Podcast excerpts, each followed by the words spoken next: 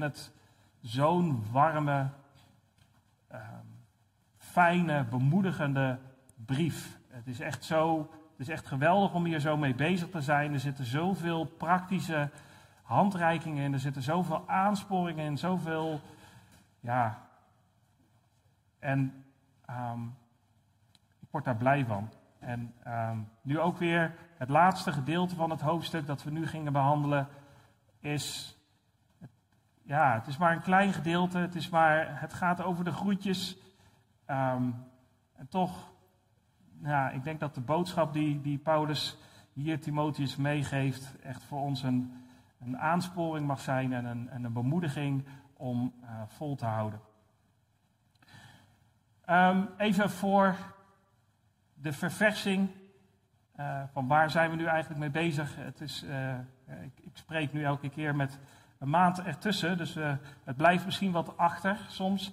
Dus eventjes, en voor de mensen die er niet bij waren, we zijn dus door de hele brief heen gegaan en we hebben gezien dat de achtergrond van deze brief is dat Paulus aan het einde van zijn leven in een echt, waarschijnlijk echt in een koude cel zit, in, in, in vreselijke omstandigheden, te wachten totdat hij ja, zou gaan sterven. Hij vermoedt dat hij uh, niet lang meer te leven heeft. En vanuit dat perspectief schrijft hij ook deze brief aan Paulus. En hier zien we aan Timotheus. En hier zien we ook in, in, in 2 Timotheus 4, vers 6, wat we vandaag ook gaan lezen.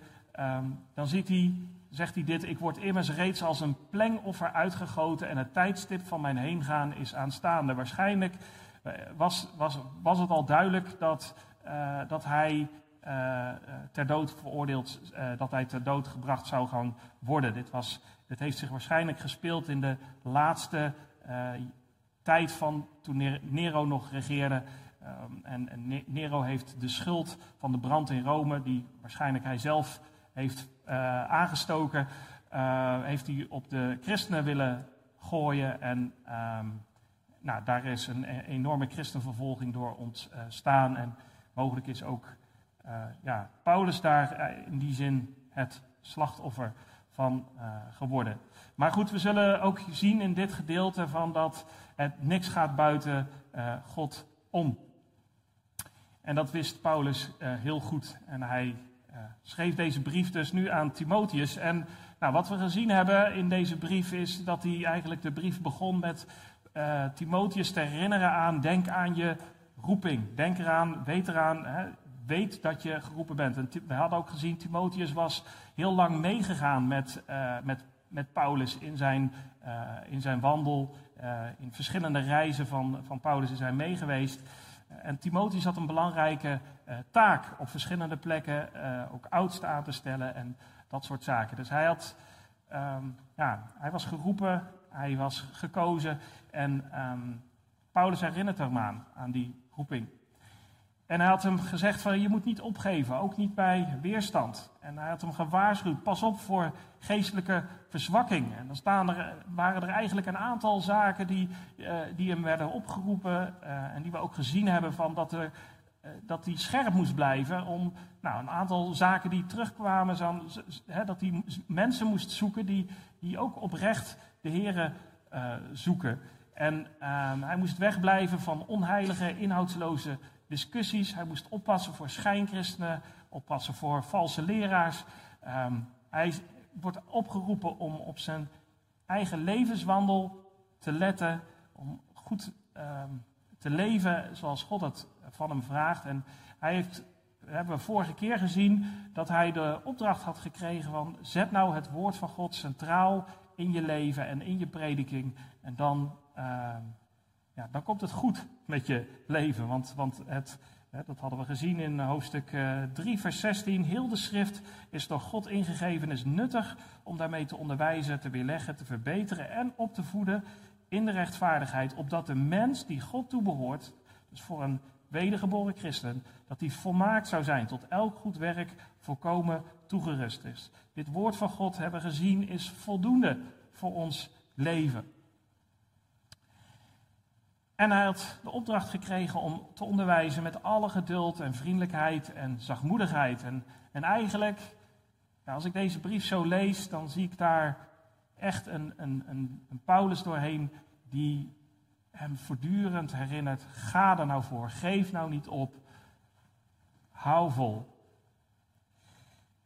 En dat zien we in dit gedeelte eigenlijk weer terugkomen. Dus hij sluit eigenlijk deze brief weer af met de boodschap zoals die ook weer begonnen is. Dus zullen we het lezen vanaf, we waren gebleven bij uh, um, hoofdstuk 4, vers 6. Ik word immers reeds als een plengoffer uitgegoten en het tijdstip van mijn heengaan is aanstaande. Ik heb de goede strijd gestreden.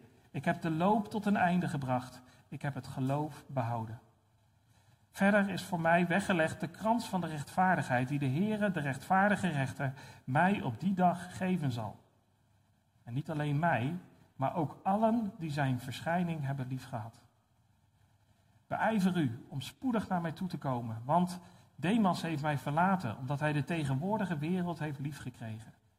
Hij is naar Thessalonica vertrokken en Crescens naar Galatië, Titus naar Dalmatië.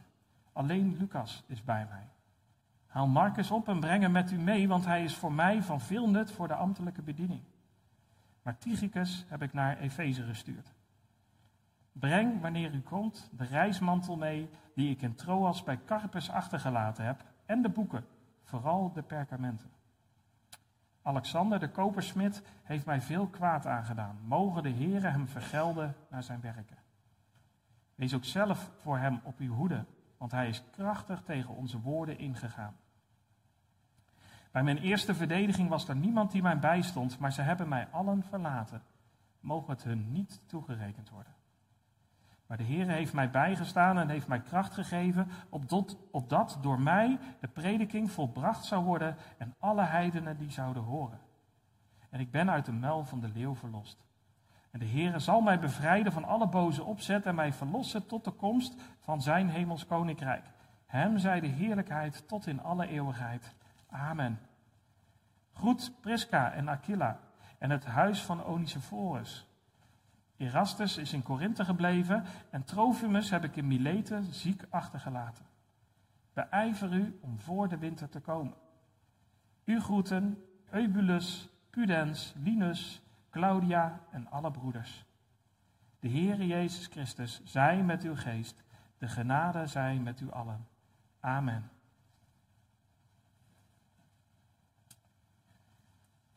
Ja, zoals wij ook wel eens mededelingen hebben aan het begin van een dienst.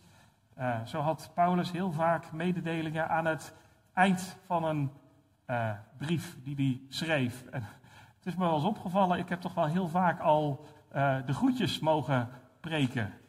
nou, en eigenlijk nu ook weer een beetje. Dat was bij Romeinen 16 ook al het geval. En bij 1 Korinthe 16 was het ook al het geval. Dat is het een patroon. Um, maar wat zien we hier in die mededelingen eigenlijk? Ik vind het uh, zo ontzettend mooi dat, en dat heb ik eerder uitgelegd, van dat, ik, dat de brieven uh, echt een. een hè, we hebben de handelingen van de apostelen, waarin de geschiedschrijving staat van, van, van hoe zij geleefd hebben en wat ze gedaan hebben. En, en alle optredens van de, van de verschillende apostelen staan daar beschreven. Dat is eigenlijk een soort van geschiedenisboek.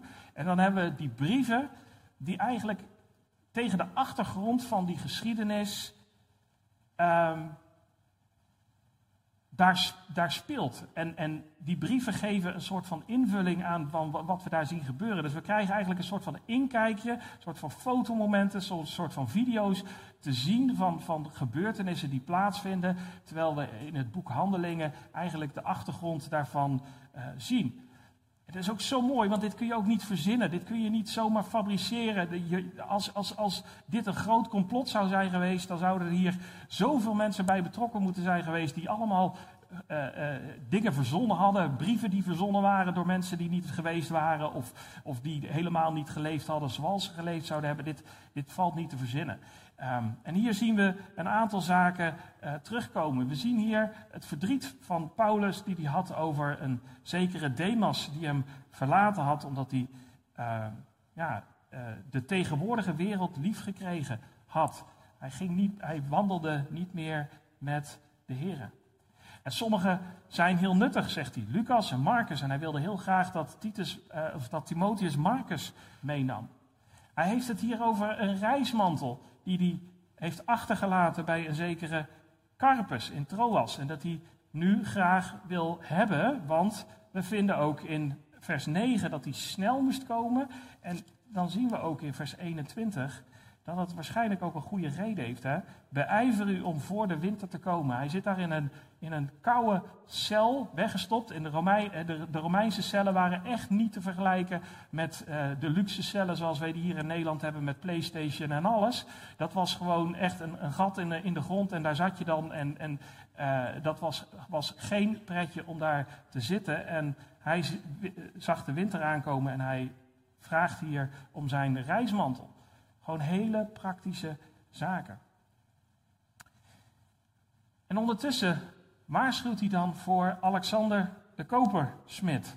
Nou, die vinden we ook weer op verschillende plekken terug, waarschijnlijk. We weten het niet precies, want uh, nou, maar zijn naam lijkt eh, op meer plekken uh, terug te komen. Ook in de eerste Timotheusbrief en ook in het boek Handelingen zien we Alexander naar voren geschoven worden in het hele rumoer wat er plaatsvond rondom ja, de, in, in Efeze, rondom nou, de, hoe, daar tegen de afgoden eigenlijk, uh, hoe Paulus en, en, en, Barnabas tegen de afgoden in optraden. en daar waren ze niet blij mee. Um, en dan waarschuwt hij ook van ja, let op. Hij wees voor hem op de hoede in vers 15, want hij is krachtig tegen onze woorden ingegaan. Dus nou ja, Timotheus krijgt hier gewoon een hele praktische tip mee. Die man, daarvoor moet je heel erg op je hoede zijn. Daarvoor moet je, moet je uitkijken. Dat is een gevaarlijke. Dan zegt hij ook nog eens iets als mensen lieten mij alleen, maar God niet. Nou, daar zullen we zo meteen ook nog wel bij stilstaan. Dan doet hij nog wat groeten aan verschillende mensen. Ja, stel je zou deze brief zomaar verzonnen hebben. Stel Paulus zou deze brief helemaal niet geschreven hebben. Dan moet je dus ineens verschillende namen gaan verzinnen van allemaal mensen die de groeten doen. Dit zijn gewoon mensen die geleefd hebben en, en, en die de groeten deden aan andere mensen die ook geleefd hebben. En Paulus die noemt dat gewoon in zijn brief aan Timotheus. Um, en dan noemt hij ook dat hij in vers um, 20 zegt hij, Trofimus heb ik in Mileten ziek achtergelaten. En dat zijn nou van die details die echt belangrijk zijn. We hebben heel vaker hebben we details gezien in, die, in, die, uh, in de groetjes zeg maar, van een brief, die gewoon heel belangrijk zijn. Want um, hij laat Trofimus ziek achter. ik weet niet of je dit gedeelte uit Handelingen nog herinnert. In Handelingen 19, dan zie je dat op een gegeven moment toen Paulus in e- Efeze optrad, uh, in, in, in, ieder geval in Azië in dat, in dat gedeelte optrad. En dit gebeurde twee jaar lang, zodat allen die in Azië woonden het woord van de Heer Jezus hoorden, zowel Joden als Grieken. En God deed buitengewone krachten door de handen van Paulus, zo zelfs dat als de zweetdoeken of de doeken die hij om zijn middel droeg van zijn lichaam op de zieken gelegd werden, de ziekten van hen weken en de boze geesten uit hen weggingen. Dat was nogal wat. Paulus was, was echt een apostel en Paulus had, had, had gaven. Hij heeft, heeft ook in de, Korinthe, in de Korinthebrieven uitgelegd dat hij ook de tekenen van apostelen heeft gedaan. Uh, God gebruikte in, in die tijd, heeft hij, heeft hij de apostelen, de discipelen en uh, uh, Paulus als, als hè, ontijdige apostel, heeft hij grote krachten laten doen. Om te laten zien van dit zijn mijn uh, discipelen. Dit zijn degenen die, mijn, uh, die naar, maar, naar die moet je luisteren. En zo ook bij Paulus. Zelfs dat, dat er zweetdoeken uh, gewoon ergens opgelegd werden en dat ze, dat, ze, dat ze genazen. Zo bijzonder, zo krachtig was God aan het werken. En dan is het, hier zie je dat Paulus, de grote Paulus, Trofimus, in Mileten, dat die Trofimus in Mileten ziek heeft moeten achterlaten. Ik denk dat je daar een les uit kunt leren.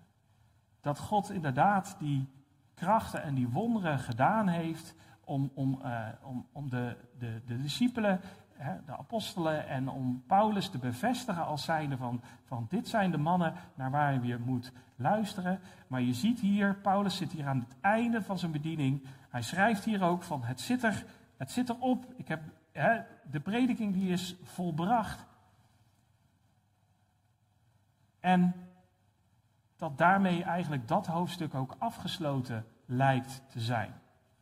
Het wil niet zeggen dat God geen wonderen of tekenen meer doet, ook vandaag de dag niet. Nee, het zit hem erin. Het is niet meer die vanzelfsprekendheid zoals die apostelen, zoals hier in Handelingen 19, zoals Paulus optrad en, en, en iedereen maar die maar los en vast zat eigenlijk werd genezen. Ehm, dat zie je hier dus niet meer terugkomen. En dat is belangrijk, want tegenwoordig zijn er nog steeds stromingen binnen de christelijke kerken die, die claimen dat al die wonderen en die tekenen nu nog steeds vandaag de dag eigenlijk aan de lopende band, net zoals hier bij Paulus gebeurde, dat moet nu ook. En wij moeten ook doden gaan opwekken en, en, en, en zieken gaan genezen met z'n allen. Je ziet hier toch ook alweer in eh, deze details, zie je toch weer een, een ander verhaal terugkomen. Nou, dat zijn dan een beetje de samenvatting van de mededelingen die hij gedaan heeft. Maar het zwaartepunt van deze brief ligt hem niet op die mededelingen. Dus, dus vandaar dat ik uh, ja, nu eerst even deze mededelingen wilde uh, behandelen. Um, maar de zwaarte, zwaartepunt zit hem in de boodschap net daarvoor nog. Net als hij de brief aan het afsluiten is, geeft hij Timotheus nog een hele belangrijke boodschap mee. En er staat hier in 2 Timotheus 4, dus, uh, in vers 7 en 8. Ik heb de goede strijd gestreden. Ik heb de loop tot een einde gebracht. Ik heb het geloof behouden. En verder is voor mij weggelegd de krans van de rechtvaardigheid, die de Heere, de rechtvaardige rechter, mij op die dag geven zal. En niet alleen mij, maar ook allen die zijn verschijning hebben liefgehad. Hij vergelijkt het met een wedstrijd. Hij vergelijkt het leven met een wedstrijd en hij zegt van, hè, we zijn die wedstrijd aan het lopen, als een grote marathon zeg maar. En hij zegt, ik heb de goede strijd gestreden en ik heb het geloof behouden. Ik, ik heb het niet opgegeven en ik heb de loop sterk tot een einde gebracht. En daar vergelijkt hij het mee. En ik denk dat dat ook de boodschap is waarom, die, waarom hij Timotheus hierop aan herinnert, is dat hij zegt. In, hij kijkt hier heel bescheiden eigenlijk terug op zijn eigen leven. En hij zegt: Ik heb volgehouden. En, en, en zoals hij ook in de eerste Timotheusbrief ook Timotheus eraan herinnerde. Strijd, die goede strijd van het geloof nu. Houdt hij hem hier eigenlijk voor, voor van Timotheus, doe jij dit nu ook? En als hij hier in vers 8 het heeft over die zijn verschijning hebben liefgehad. Vind ik ook zo'n mooi hoe hij dat verwoordt. Dat hij zegt van ja, maar die, de Heer Jezus, hè, want dat is de verschijning die de Heer Jezus liefgehad hebben. Wat, wat, hoe werkt dat nou? Hij zegt niet van, en niet, alle, en niet alleen mij, maar ook allen die geloofd hebben. Nee, hij zegt allen die mijn, zijn verschijning hebben liefgehad. En daar heb ik wel eens, ook al eens eerder bij stilgestaan. Um, maar ik vind het zo mooi dat, het, dat, we, dat, dat het toch goed is, denk ik, om even opnieuw te laten zien is wat er eigenlijk gebeurt. Wat, wat gebeurt er nou in het leven van een christen? Wat is er gebeurd in het leven van de christen? De Bijbel zegt dat God de wereld zo lief heeft gehad dat hij zijn enige geboren zoon gegeven heeft, opdat een ieder die in hem gelooft niet verloren gaat, maar eeuwig leven heeft. God heeft de wereld zo lief gehad. Hij heeft zijn eigen zoon laten sterven aan het kruis om, om genoegdoening te doen voor de zonde die in de weg stond tussen de mensen en God. En dat is de liefde van God die van, van bovenaf, zeg maar, op de aarde is, is uitgestort. En dan zegt Efeze 2, uh, we hadden hem net al aangehaald. Want uit genade bent u zalig geworden door het geloof. En dat niet uit u, het is de gave van God. Niet uit werken, opdat niemand zou roemen.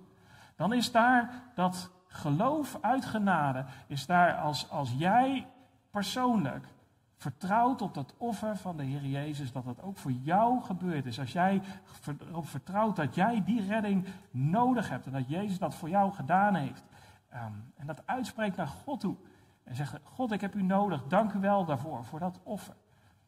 Dan zegt de Bijbel dat jij gered bent uit geloof. Niet uit werken, niet iets wat jij hebt gedaan, maar uit geloof. En, en, en het is een gave van God. Door genade, is pure genade. Niemand heeft het verdiend. En dan komt er iets wat de Bijbel ook wel noemt wedergeboorte. Of wat, wat we ook wel terugzien in Johannes 3 bijvoorbeeld, over het, waarin de Heer Jezus uitlegt dat we opnieuw geboren moeten worden. Dan ontvangen we de Heilige Geest. Dan wordt er een nieuw mens in ons geboren.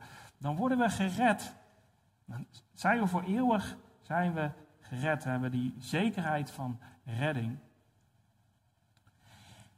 Maar dat leidt tot liefde voor God. zegt Johannes in de eerste Johannesbrief zegt het zo, in 1 Johannes 4 vers 19. Wij hebben hem lief omdat hij ons eerst lief had.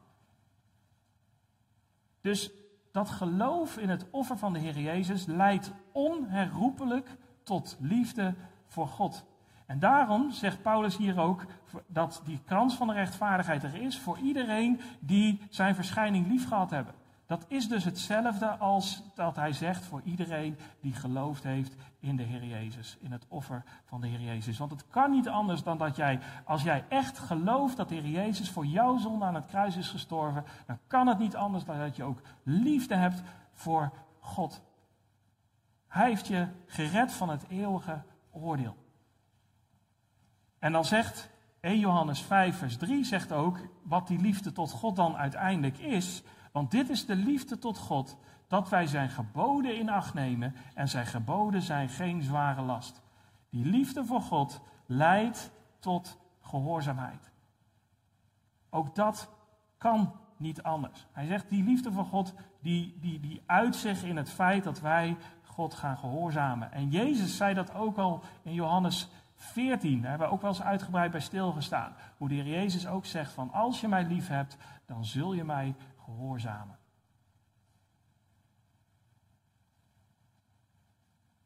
En dan heeft Paulus het hier over de krans van de rechtvaardigheid. Nou, ik denk dat hij het over iets heel um, eenvoudigs eigenlijk heeft.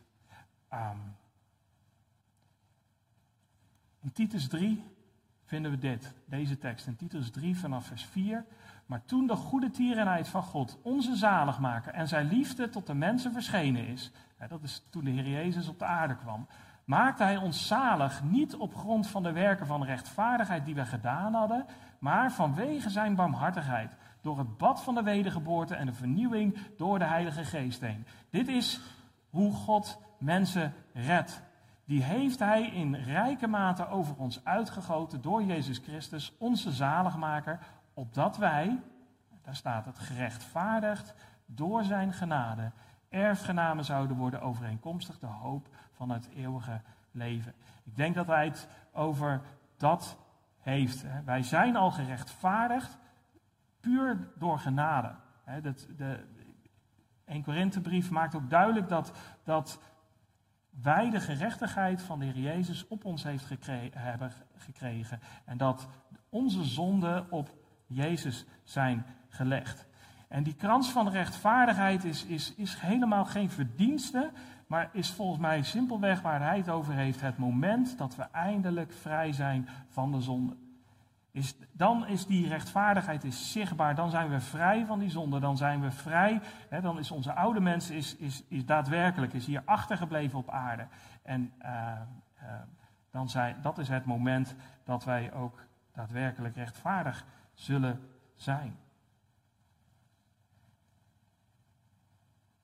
En nu zegt Paulus eigenlijk in deze tekst, hij zegt, ik heb de goede strijd gestreden, ik heb de loop tot een einde gebracht, ik heb het geloof behouden. En volgens mij zegt hij eigenlijk, en ik wil de tekst eigenlijk ietsjes omdraaien in een actieve vorm, is eigenlijk roept hij Timotheus op, doe nou hetzelfde.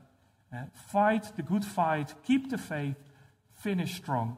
Strijd de goede strijd, behoud het geloof en eindig sterk. Hij zegt de goede strijd voeren. Ik haalde net al aan van 1, 1 Timotheus 6 vers 12. Dan riep hij, het, riep hij uh, Timotheus op. Strijd de goede strijd van het geloof. Grijp naar het eeuwige leven waartoe u ook geroepen bent en de goede beleidnis afgelegd hebt voor vele getuigen. We moeten de goede strijd strijden. Geen strijd om de belangrijkste te zijn, geen strijd om je zin te krijgen. Kortom, geen vleeselijke strijd waarin Jacobus ook voor waarschuwt van, van dat er strijd in kerken kan zijn, gewoon vanwege vleeselijkheid van mensen.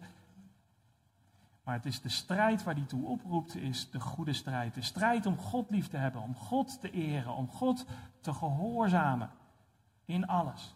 Uit en door geloof. Dat we net ook al zagen dat die liefde van God, die leidt tot geloof, leidt tot redding, leidt tot liefde voor God en leidt tot gehoorzaamheid. En die goede strijd, die moeten we voeren. En daar roept hij ons toe op. Het geloof behouden. Het lijkt erop dat Paulus hier dat, dat neerzet als zijnde van, nou, dat, dat, het zou nog wel eens kunnen dat je afhaakt. Ehm, maar als je schrift met schrift vergelijkt, dan zie je dat dat niet een toevalligheid is. Het is voor een leven van een christen, is het niet een toevalligheid dat je volhoudt tot het einde. Maar dat is een kenmerk van een christen, dat je volhoudt tot het einde. Dat je niet opgeeft. Hier hebben we ook al eens eerder bij stilgestaan.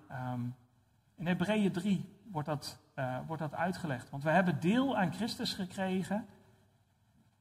Dus we zijn een, eigenlijk ook kind van God geworden, kan je ook wel zo zeggen. Als wij tenminste het beginsel van de vaste grond van het geloof tot het einde toe onwrikbaar vasthouden. Terwijl er wordt gezegd, heden, als u zijn stem hoort, verhard dan uw hart niet, zoals in de verbittering. Want hoewel sommigen die stem gehoord hadden, en dan wijst hij naar het volk Israël, hebben zij hem verbitterd. Maar niet allen die onder de leiding van Mozes uit Egypte waren getrokken. Op wie is er dan veertig jaar lang vertoornd geweest? Was het niet op hen die gezondigd hadden, van wie de lichamen zijn gevallen in de woestijn? En aan wie hij heeft gezworen dat zij zijn rust niet binnen zouden gaan, dan aan hen die ongehoorzaam geweest waren? Zo zien wij dan dat zij niet konden ingaan vanwege hun ongeloof. Dus geloof leidt tot gehoorzaamheid, maar ongeloof is een basis voor ongehoorzaamheid. En eigenlijk wat we terugzien in de Bijbel is dat een kind van God is gered op basis van het geloof, maar die zal ook volhouden tot het einde. Zoals we ook in, in, in Johannes uh, 10 uh, terugzien. Als ik weer je Bijbel bij hebt, pak hem erbij. Het is zo'n belangrijke tekst om te, om, te, om te kennen. Johannes 10, vers 26 tot 30 zegt de Heer Jezus dit.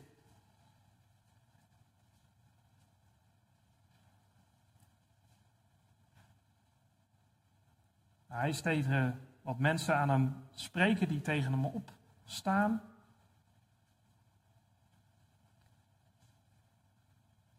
En dan zegt hij dit.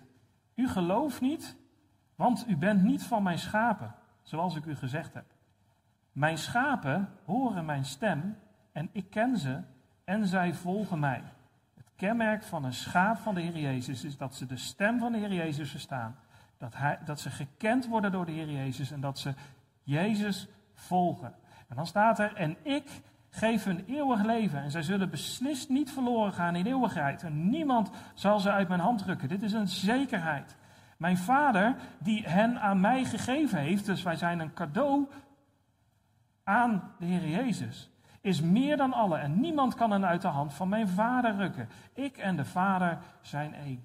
Zo'n prachtige tekst. Maar hier zien we terugkomen dat we zullen volhouden. Als je een kind van God bent. En tegelijkertijd vinden we op allerlei plekken in de Bijbel, zoals ook hier in de Hebreeënbrief en hier eigenlijk ook zo in het gedeelte wat we net lazen in, in Timotheus, zien we die waarschuwing terugkomen. Hou nou vol, geef nou niet op, hou vast. En het kenmerk van geloof is dat je daar dan ook naar gehoorzaamt. Dat je denkt, ja, ik, ik wil Jezus ook helemaal niet kwijt. Ik wil vasthouden. Ik wil blij, Jezus blijven volgen. Dat is het kenmerk van geloof. Dus al die waarschuwingen die we vinden in de Bijbel, waar staat van pas nou op, want, je, hebt, bent een, je hebt een deel aan Christus gekregen als je het tot het einde toe onwrikbaar vasthoudt. Die, dat zal zijn, is dat, ehm, als je een kind van God bent, dan zul je luisteren. Heden, als u zijn stem hoort, verhard dan uw hart niet, zoals in de verbittering. Dan zul je zeggen, ja, dat wil ik ook niet. Ik, ik, ik wil Jezus ook gewoon volgen. Wat er ook gebeurd is, hoe, hoe je ook afgedwaald bent. Nee, nee, ik, ik wil Jezus volgen. Ik hoor zijn stem, ik, word, ik ben wakker geschud. Ik wil vasthouden. En ongehoorzaamheid is het gevolg, zien we hier ook, van ongeloof. En die leidt tot verharding van het hart. Zo'n moment dat je op dat pad bent en je merkt van, ik, ik ben mijn hart aan het verharden, ik ben, ik ben ongehoorzaam aan het zijn, keer dan terug. En zeg dan van, luister dan naar de stem van God en, en, en ga hem weer volgen. En dan zul je het geloof behouden tot het einde. En dan heeft Paulus het hier over, hij, ik heb de loop tot een einde gebracht. Ik denk dat je daar veilig kunt zeggen, ik heb de loop op een goede manier, op een sterke manier tot een einde gebracht. Hoeveel mensen zijn niet afgehaakt? Hoeveel mensen die claimen christen te zijn, zijn niet afgehaakt? Zijn misschien teleurgesteld in de kerk gegaan? Gestopt met de grote opdracht om het evangelie aan de hele wereld te brengen? Die hebben zich teruggetrokken in hun huizen. Is dat een, een, een zwak of een sterk einde? Is dat iemand die, die nood over de eindstreep kan komen, die geholpen moet worden door anderen om nog maar de, die eindstreep overgeduwd te worden? Ehm, hoe begrijpelijk het ook kan zijn. Er is veel ellende in kerken. Er, is veel, er gaat veel mis in allerlei kerken. Er is veel vlees van mensen. En dan ontstaat er soms fricties en ontstaan er vervelende dingen. En soms raken mensen volledig teleurgesteld in alles. En dan gooien ze op een gegeven moment de handdoek in de ring en zeggen: ja, Voor mij hoeft het allemaal niet meer. Ik stop er wel mee. En dan gaan ze thuis zitten, kniezen, terwijl ze misschien nog wel gewoon een kind van God zijn. Maar zo hoort het niet. En de Bijbel zegt van, je moet die samenkomsten niet, niet verzuimen. Je moet blijven samenkomen. En, en dan moet je toch de boel weer oppakken. En dat is eigenlijk wat we hier ook weer, weer terug zien, zien komen. En als Paulus in de, in de eerste Korinthebrief, die maakt op een gegeven moment duidelijk van als iemands werk dat hij op het fundament gebouwd heeft stand houdt, zal hij loon ontvangen. Maar als iemands werk verbrandt, zal die schade lijden. Hij zelf echter zal behouden worden, maar wel zo als door vuur heen. En laat zien van, van hoe wij ons leven invullen, dat dat heeft invloed op, op het loon wat we, wat we gaan ontvangen van, van God in de eeuwigheid.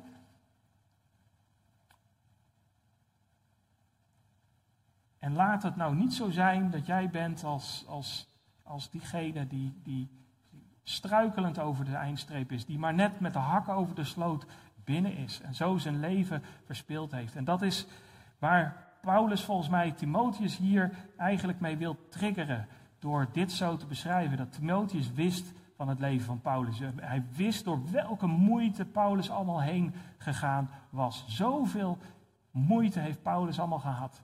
En Paulus zegt, ja, maar ik heb volgehouden. En ik ben sterk geëindigd. En hij herinnert Timotheus daaraan. Strijd de goede strijd. Behoud het geloof. En, en eindig sterk. Maar er zijn verschillende manieren wat er in ons leven kan gebeuren. Waardoor we struikelen, waardoor we die strijd misschien opgeven. En zonde is daar één van. En dan zie je eigenlijk daar die opdracht in dit gedeelte terugkomen. Laat je nou niet stoppen door de zonde. Zoals we lezen in Hebreeën 12, vers 1. Laten we, en heb ik wat dingen weggelaten, afleggen alle last en de zonde die ons zo gemakkelijk verstrikt. Ook in Hebreeën 12 schrijft de schrijver het over, over de wedloop die we eigenlijk aan het lopen zijn. En we hebben een hele wolk van getuigen om ons heen. En dan zegt hij, laten we in die wedloop afleggen alle last en de zonde die ons zo gemakkelijk verstrikt. En dat zagen we hier in dit gedeelte terugkomen. Je ziet hier, Demas heeft mij verlaten omdat hij de tegenwoordige wereld lief gekregen had. Demas was verstrikt geraakt door de wereld, door de, misschien door de zorgen voor de wereld, misschien voor de, de, genietingen van de wereld, de, rijkdom van de wereld.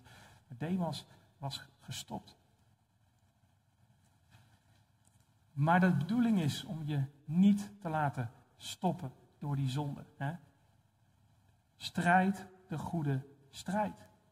Ja, de strijd tegen zonde, die is vermoeiend. En soms kan er misschien in je hoofd wel denken van ja, als ik, als ik het nou allemaal gewoon laat. Als ik nou stop, oh, dan is het gewoon zo makkelijker. Kijk nou eens naar de wereld om me heen. Die mensen hebben het allemaal niet zo moeilijk. Die, die maken zich nergens druk om. Hebben we er laatst weer stilgestaan, hè? In Psalm 73. Over, over Asaf, die schrijft van ja, maar ik, ik, was zo op aan het kijken naar de wereld. En dat was, dat was niet goed. En ik, had er ik zat er ook naast. Lees Psalm 73 nog maar eens voor degenen die daar niet bij zijn geweest.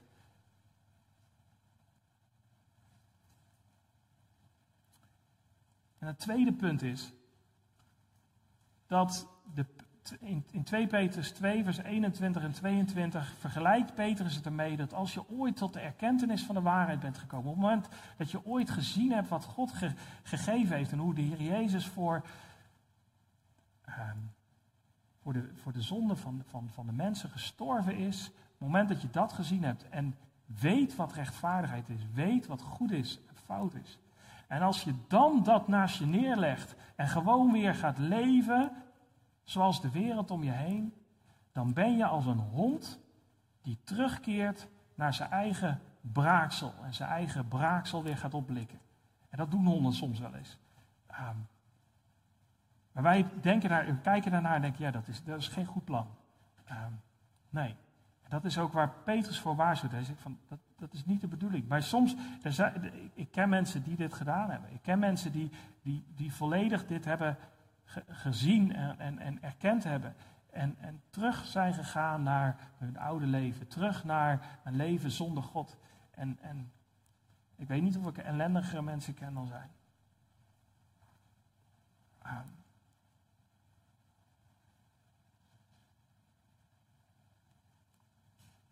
Maar, zegt uh, Paulus in 2 Korinthe 7, vers 9. Hij spreekt ze daarop aan. Hij, eh, hij had ze gewaarschuwd. Hij had ze, hij had ze scherp aangesproken op, op, op hun zonde. En hij had gezegd: Jullie moeten je bekeren. En ze hadden zich bekeerd.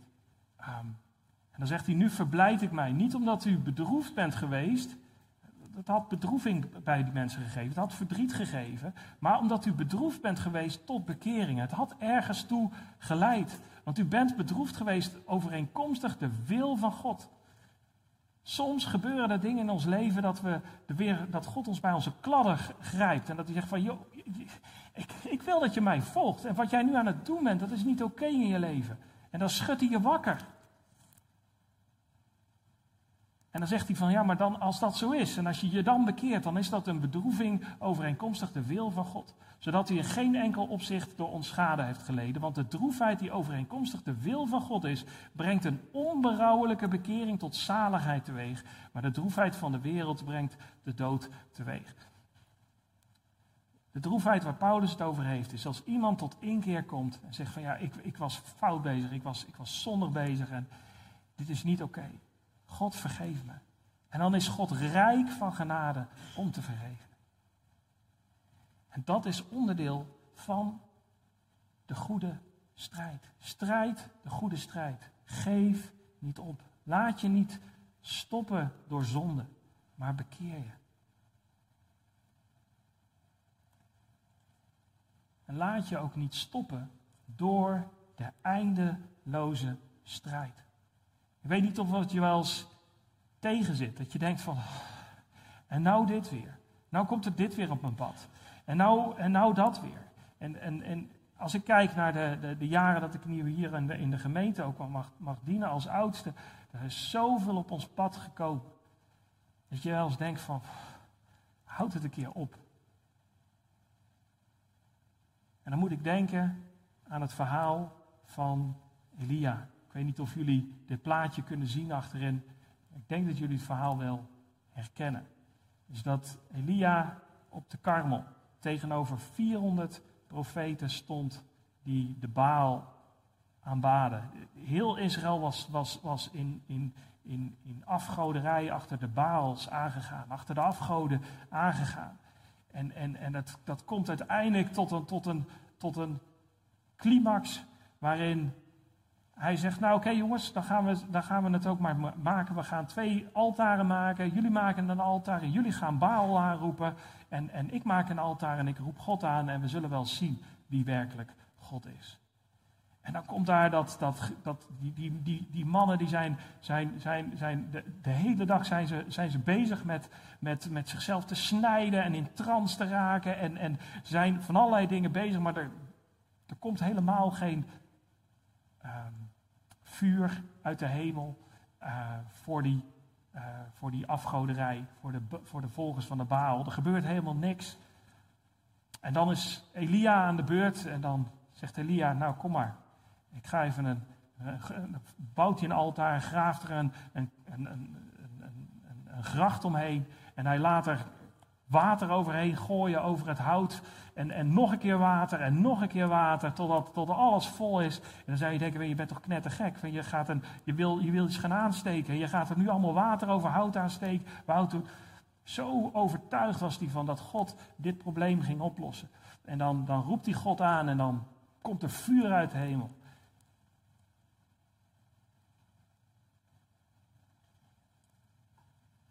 En verteert het hele altaar.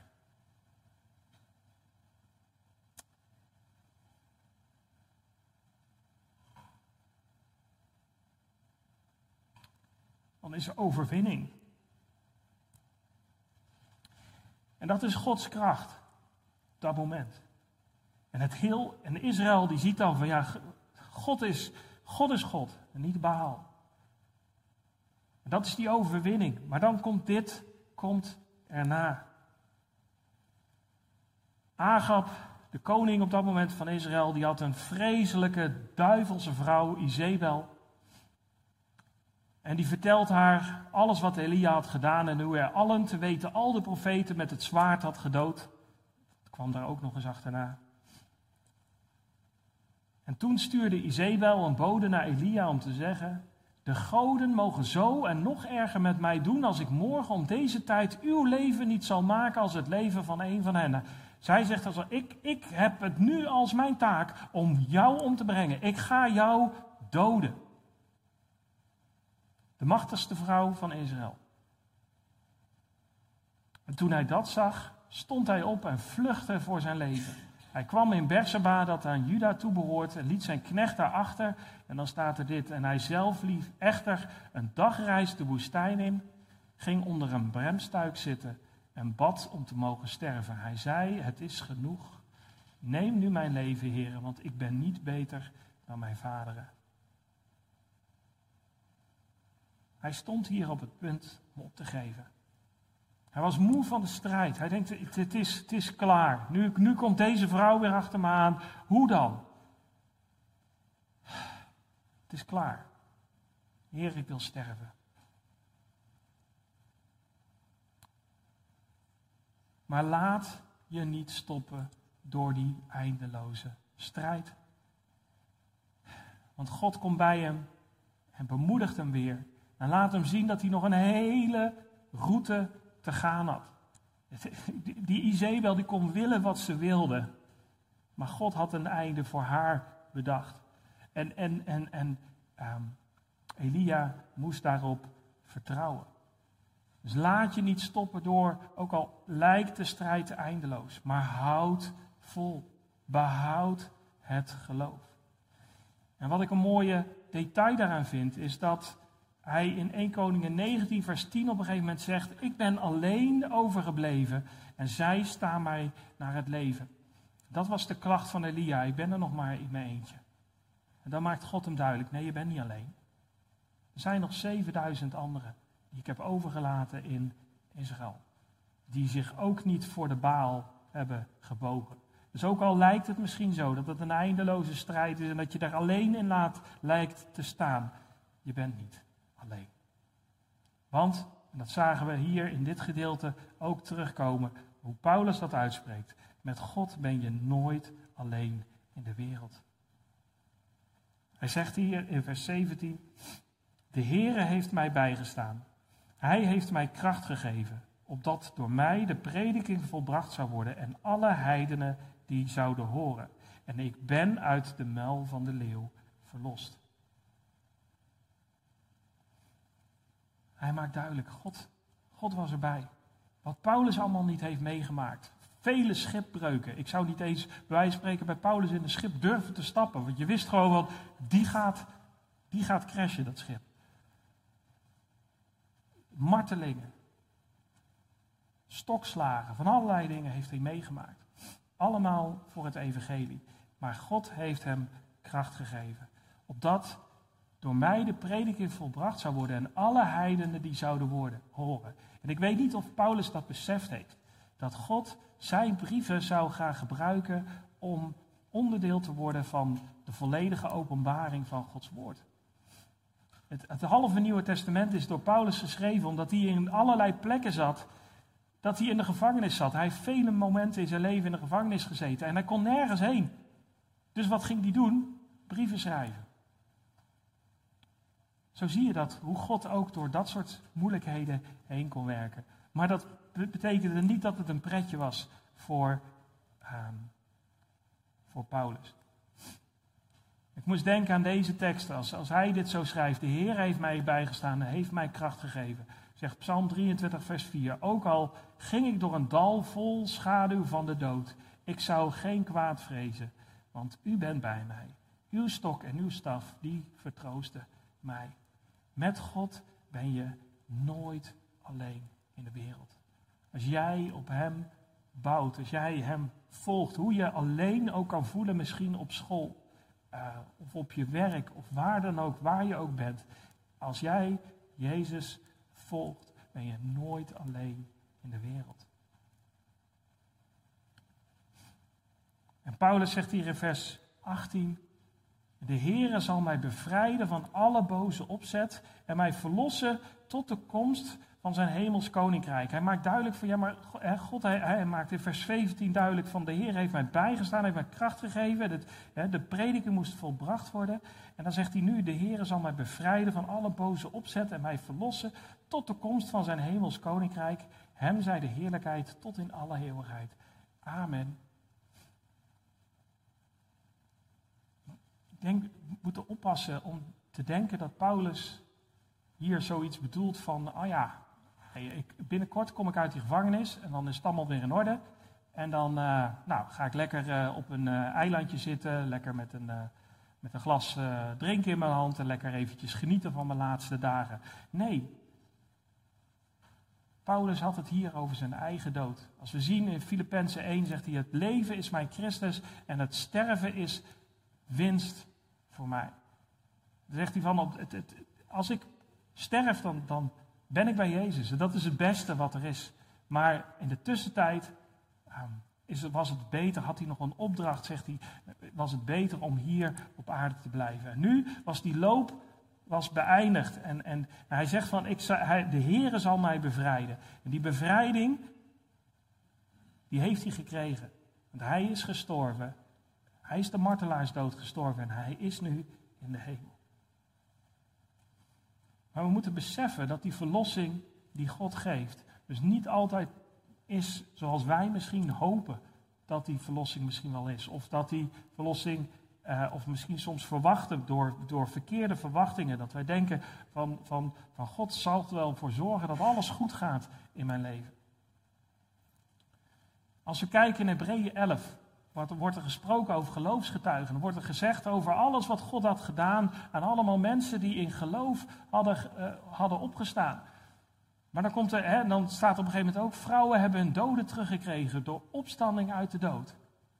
Maar dan komt er ook, maar Anderen zijn gefolterd en namen de aangeboden verlossing niet aan omdat zij een betere opstanding verkrijgen zouden. En weer anderen hebben spot en gezelslagen verdragen. Ja, zelfs boeien en gevangenissen zijn gestenigd, in stukken gezaagd, in verzoeking gebracht, met het zwaard te dood gebracht. Ze hebben rondgelopen in schapenvachten en geitenvellen. Ze leden gebrek, werden verdrukt en mishandeld.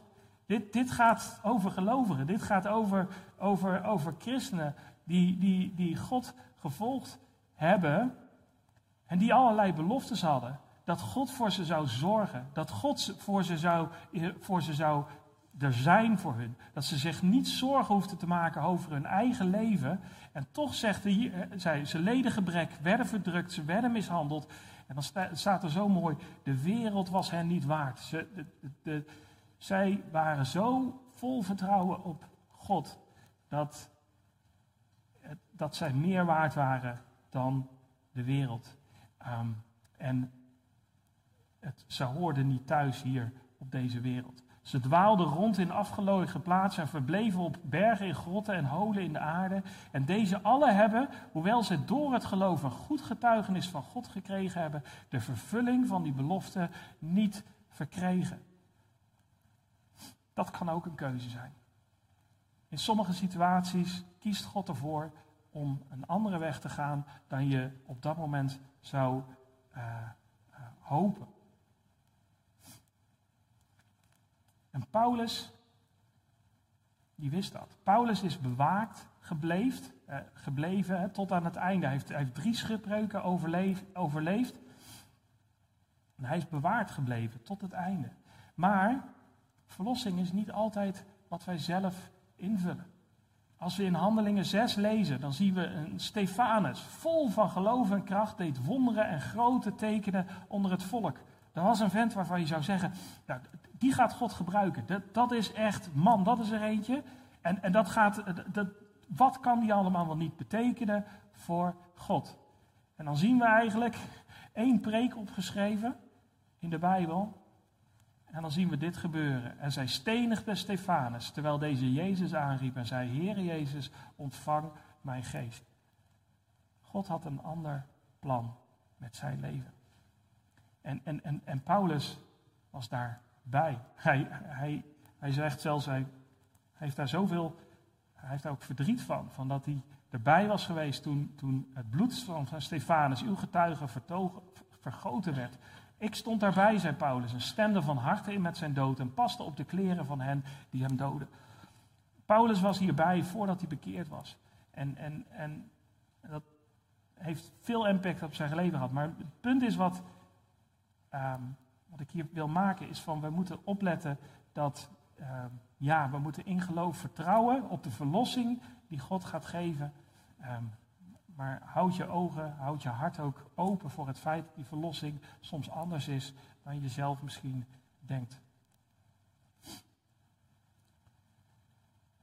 En laat je niet stoppen door verschillende moeite. Als 1 Petrus 6 dit zegt, daarin verheugt hij zich ook, al wordt hij nu voor een korte tijd, als het nodig is, bedroefd door allerlei verzoekingen, opdat de beproeving van uw geloof, die van groter waarde is dan die van goud, dat vergaat en door het vuur beproefd wordt, mag blijken te zijn tot lof en eer en heerlijkheid bij de openbaring van Jezus Christus. Ja, dit geeft soms bedroeving. Als we in allerlei verzoekingen komen, en, en, en Petrus maakt dan nodig, soms is dat gewoon nodig in ons leven, dat God ons op een bepaalde dingen geeft waar we mee moeten dealen. Ik heb in mijn leven heb ik verschillende momenten gehad dat ik allerlei ziektes heb gekregen waar ik mee moest dealen op dat moment. En dat, dat is lang niet altijd fijn geweest, dat is lang niet altijd makkelijk. En daar moet je soms gewoon mee dealen. Um, want het is van grote waarde uiteindelijk als we daar ons doorheen slaan samen met Jezus. En als je dan gaat om omstandigheden. Ik, ik denk dan altijd aan Jozef. Hoe Jozef van ervoor koos om het goede te doen. En van de ene ellende in de nog grotere ellende terecht kwam. Terwijl hij gewoon constant het goede deed. Jozef deed het goede. En, en, en, en hij kwam in de. Hij, hij, hij, eerst in de put. En toen vervolgens eh, was hij was die slaaf. En vervolgens werd hij in de gevangenis gegooid. En uiteindelijk had God een groter plan met hem. Alleen in al zijn stappen wist hij dat elke keer niet. Maar hij bleef vertrouwen op God. Of als het nou ziekte is, als je kijkt wat er gebeurd is met Job in zijn leven. Welke ellende hij over zich heen gekregen heeft. Hoe hij op een gegeven moment ze, zichzelf met een potscherf aan het krabben is geweest. Want hij, alles deed pijn bij hem. Alles. En, en, en, en alles was hem afgenomen eigenlijk. Behalve nou ja, zijn vrouw en daar had hij niet heel veel aan, zeg maar.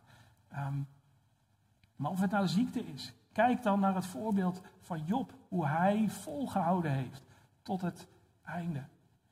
En of het nu vervolging is door geloof. Kijk dan eens naar die drie vrienden van, van, uh, van Daniel. Hoe die geconfronteerd werden met het feit dat, dat iedereen moest buigen voor dat grote beeld. En zij zeiden, ja, wij gaan dat niet doen. En dan worden ze bij de koning geroepen. En dan zegt, dan zegt de koning van, ja, ja jullie kunnen nog, jullie, hier krijg je nog één kans. Om te gaan buigen voor dat beeld. En dan zeggen ze, nee, dat gaan we niet doen. En dan zeggen ze, ook al zal God ons nou wel of niet verlossen. Wij zullen niet buigen anders dan voor God alleen. En dan, dan zie je dat God ervoor koos om in, in hun geval om, om in te grijpen. En dan zie je dat, dat er een engel komt in die, in, die, in, die in die hete oven. En ze worden gered. Maar die woorden, dat, hij zegt dat ze zeggen, ook al zou God ons eh, wel of niet verlossen. Het maakt ons niet uit, maar wij kiezen het goede. En dat is dat je sterk eindigt. Wat God ook had gedaan als zij waren geëindigd in die oven en ze waren verbrand, dan was dat ook een sterk einde geweest van hun leven. Hadden ze het goede gedaan. En nu redde God hun en hadden, had, God nog een plan met hun leven. En zijn ze ook sterk geëindigd. Maar dat is, wij moeten ons niet laten stoppen door wat er ook op ons pad komt. Dus als wij hier zo zien dat we opgeroepen worden om de goede strijd te strijden en het geloof te behouden en de loop tot een goed einde te brengen, ehm, dan zie je hier Paulus die, die Timotheus schrijft in deze brief en hem aanmoedigt vanuit de gevangenis. Geef niet op. Hou vol. Houd je vast aan het woord van God. Ook al is er tegenstand, ook al zijn er valse leraren, ook al zijn er schijnchristenen, weet om wie het draait. Het gaat om God, de schepper van hemel en aarde. Die heeft jou gered. Die heeft jou, de Heer Jezus, eh, laten, die heeft voor jou de Heer Jezus laten sterven aan het kruis. Zodanig dat jij gered kon worden. En hij heeft jou de Heilige Geest gegeven, die als jij wandelt met God door het woord van God, de Bijbel, elke dag bijstaat. Die helpt je om die goede strijd te strijden. Die helpt je om het geloof te behouden en die je wil helpen om sterk te eindigen, om te volharden tot het einde. En Timotheus die heeft na het lezen van deze brief, heeft hij een keuze gehad. Nam hij dit te harte? Ik weet het niet. Ik denk het wel. Ik denk dat, dat, dat Timotheus deze brief gelezen heeft en gedacht heeft, dit, ja Paulus, je hebt helemaal gelijk. Ik, ik moet zo, ik moet dit doen. Ik moet zo vasthouden aan Gods woord. En ik denk dat vandaag, vanuit die koude cel, waar Paulus' woorden naar Timotheus gingen, dat dat ook vandaag nog doorklinkt. Paulus die had die goede strijd gestreden. Hij had het geloof behouden. Hij was sterk geëindigd. En wat had hij gedaan? In al die moeite die hij heeft gehad, in die schipbreuken, in die martelingen, in de honger, in die tegenstand van iedereen en alles die hij maar om zich heen kreeg. Want hij schreef hier ook nog van, ja, ik had allerlei verdediging, maar, maar er was niemand die erbij was voor mij. Alles en wat had hij gedaan? Hij had voortdurend vastgehouden aan God. Voortdurend aan zijn woord. Elke keer in gebed. Wetend welke God hij diende. En dan is er ook die oproep voor vandaag voor ons. Om de goede strijd te strijden. Om het geloof te behouden. En om sterk te eindigen. Zullen we bidden.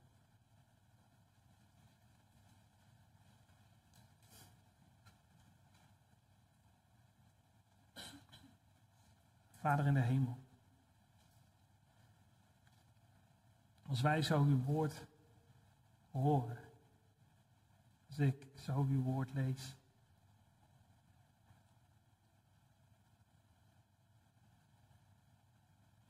dan raakt mij dat elke keer weer. Dat u ervoor kiest om Mensen zoals wij. Heer, met een zondige natuur. Vast te pakken. Te redden. En te veranderen naar het beeld van uw Zoon, de Heer Jezus. Als we in geloof ons vertrouwen stellen op u. En gaan wandelen door uw woord heen, wandelen door de geest heen. Dan word ik bemoedigd door die voorbeelden die we terugvinden in de Bijbel. Als we nu ook weer het voorbeeld van Paulus hebben gezien, hoe hij heeft volgehouden. Door die Timotheus dan opriep om niet op te geven. Ik bid u voor ons allemaal. Voor iedereen die hier zit in de, in de zaal.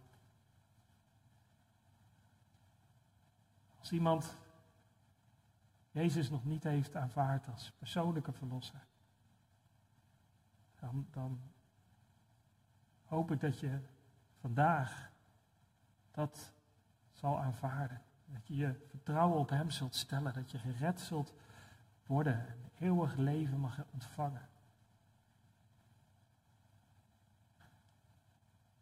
En als je het wel al gedaan hebt en misschien afgedwaald bent,